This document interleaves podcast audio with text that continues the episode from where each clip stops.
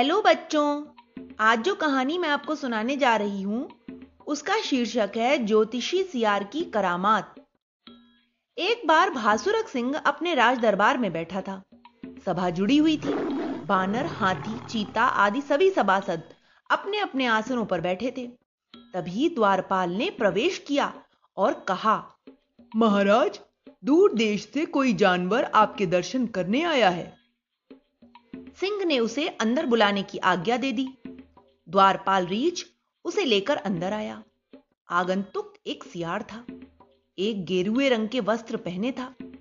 उसके माथे पर लंबा सा तिलक लगा हुआ था।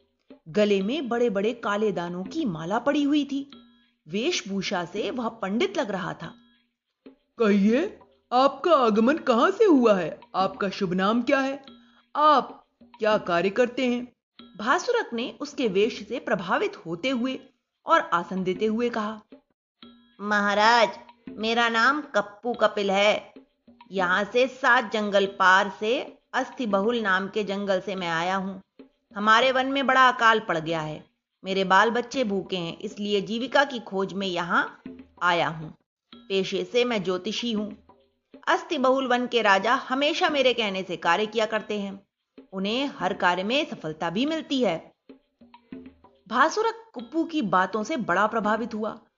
उसने हाथ जोड़कर उसे प्रणाम किया फिर अपना हाथ आगे बढ़ाकर बोला पंडित जी मेरा हाथ देखकर भी कुछ बताइए।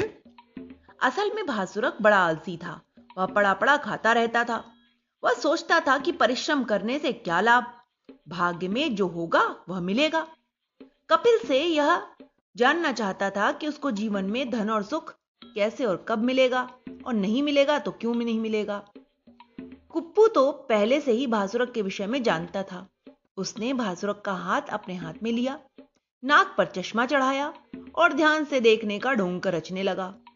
दो चार मिनट तक वह मुँह से धीरे धीरे कुछ बुदबुदाता रहा और सिर हिलाता रहा।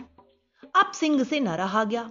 वह बोला, ज़ोर से स्पष्ट बताइए राजन, आप तो बड़े ही प्रजावत्सल न्यायप्रिय हैं, परोपकारी हैं, दूसरों के लिए सर्वस्व त्यागने वाले हैं। कुप्पू ने सिंह की प्रशंसा के पुल बांधने प्रारंभ कर दिए। सिंह अपनी तारीफ़ सुनकर खुशी से फूलकर कुप्पा होने लगा। अपनी मूछ को ज़ोर ज़ोर से हिलाकर प्रसन्नता व्यक्त करने लगा। कुप्पू ने मंत्री, सेनापति आदि के विषय में भी पहले से ही पता कर लिया था। राजा का भी हाथ देखकर उसने सभी के विषय में सच सच बात बता दी। अब तो वे सभी मंत्रमुग्ध से देखते ही रहे। सभी उसकी योग्यता की बड़ी प्रशंसा करने लगे। सारा दरबार वाह वाह कर उठा। बताते बताते कुप्पू अचानक रुक गया। भासुरक ने सोचा, ना जाने क्या बात हुई। उसने कहा, बताइए, आप बताते जाइए। छोड़िए राजा जी। हकलाते हुए कुप्पू कपिल ने कहा और राजा का हाथ छोड़ दिया। अपना चश्मा भी उतारकर थैले में रख लिया। सिंह घबरा उठा।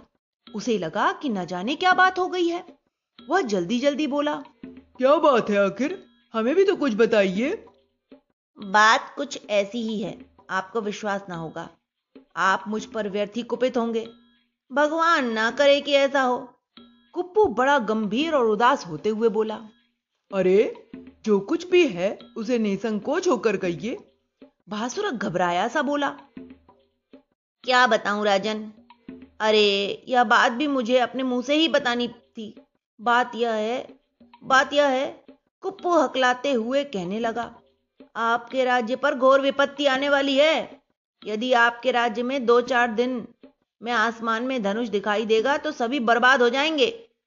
घोर तबाही आएगी। अरे मेरे भाग्य में यह देखना भी बदा था। ऐसा कहकर कुप्पू सियार झूठे आँसू बहाने लगा। यह सब सुनकर तो भासुरक बड़ा ही घबरा उठा। कांपती आवाज़ में वह बोला इससे बचने का कोई उपाय बताइए महाराज। उपाय? उपाय तो एक ही है। अपने माथे पर हाथ रखता हुआ सोचने की मुद्रा में कुप्पू बोला वह यह है कि जैसे ही धनुष दिखाई दे तो आप जंगल के सभी जानवरों को लेकर यहाँ से निकल जाएँ। यहाँ से उत्तर दिशा में आप चलते जाएँ। दस मील चलने के बाद जो भी जंगल मिले, उसी में बस जाएँ। वहाँ आपकी बहुत अधिक उन्नति होगी इस राज्य से भी अधिक उन्नति होगी इस राज्य से भी अधिक सुख सुविधाएँ मिलेंगी सभी के सभी जानवर कुप्पू की बातें सुनकर भयभीत हो रहे थे एक शब्द भी उनके मुँह से नहीं निकल रहा था अच्छा अब मैं चलता हूँ ऐसा कहकर राजन अपने मंत्रियों से मंत्रता करने लगा।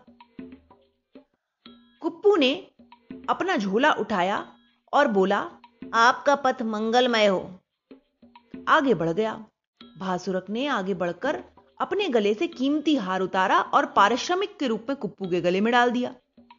हरिओम हरिओम, कहता हुआ कुप्पू ज्योतिषी वहाँ से जाने के लिए उठ खड़ा हुआ। पर तब तक घनघोर वर्षा प्रारंभ हो गई थी। अतएव भासुरक ने उससे राजभवन में अतिथि बनने का निवेदन किया। कुप्पू को और क्या चाहिए था? प्रसन्नतापूर्वक इसके लिए वह तैयार हो गया। उसका वहाँ खूब स्वागत हुआ। खा पीकर वह गहरी नींद में सो गया। सहयोग की बात है। कुप्पू सियार जब शाम को सोकर उठा तो आसमान पर धनुष छाया हुआ था। वास्तव में हुआ यह था कि वर्षा तो दोपहर में ही बंद हो गई थी। फिर हल्की सी धूप निकल आई थी और आकाश में इंद्रधनुष छा गया था। पर बेचारे जंगल के भोले भाले जानवर ने कभी आसमान की ओर गर्दन उठाकर इंद्रधनुष देखा ही ना था। इतने में राजा भासुरक दौड़ा दौड़ा आया। उसने तुरंत ही वहाँ से भागने की सोच ली थी। भासुरक ने कपिल के चरण स्पर्श किए और अपनी सारी प्रजा को लेकर उस जंगल से विदा हो गया। कपिल कुछ ही देर तक खड़ा खड़ा उन्हें जाते हुए देखता रहा। जब केवल धूल ही उड़ती दिखाई देने लगी तो वह खूब अट्टहास करके हंसा। खूब बेवकूफ़ बनाया। मूर्ख, जीवन हाथ की रेखाओं से नहीं, कर्म से बनता है। मन ही मन कहने लगा, फिर सोचने लगा कि जो पुरुषार्थ में नहीं, भाग्यवाद में विश्वास रखते हैं, ज्योतिषियों के चक्कर में पड़ते हैं, उनका यही नतीजा होता है। मैंने आज खूब उल्लू सीधा किया। ऐसा कहकर सियार ज़ोर ज़ोर से ताली बजाकर नाच उठा। फिर वह तुरंत दौड़ कर गया। और रात में ही अपनी पत्नी और अपने बच्चों को लेकर उस जंगल में आ गया। सभी जानवरों के घर पूरे सामान से भरे पड़े थे। वह सियार वर्षों तक वहाँ आराम से रहा। तो बच्चों, इस कहानी से हमें यही शिक्षा मिलती है कि हमें बिना कोई जानकारी के किसी पर भी विश्वास नहीं करना चाहिए और किसी की भी वेशभूषा को देखकर यह नहीं अनुमान लगाना चाहिए कि वो बहुत पहुँचा हुआ संत है, ज्योतिषी है।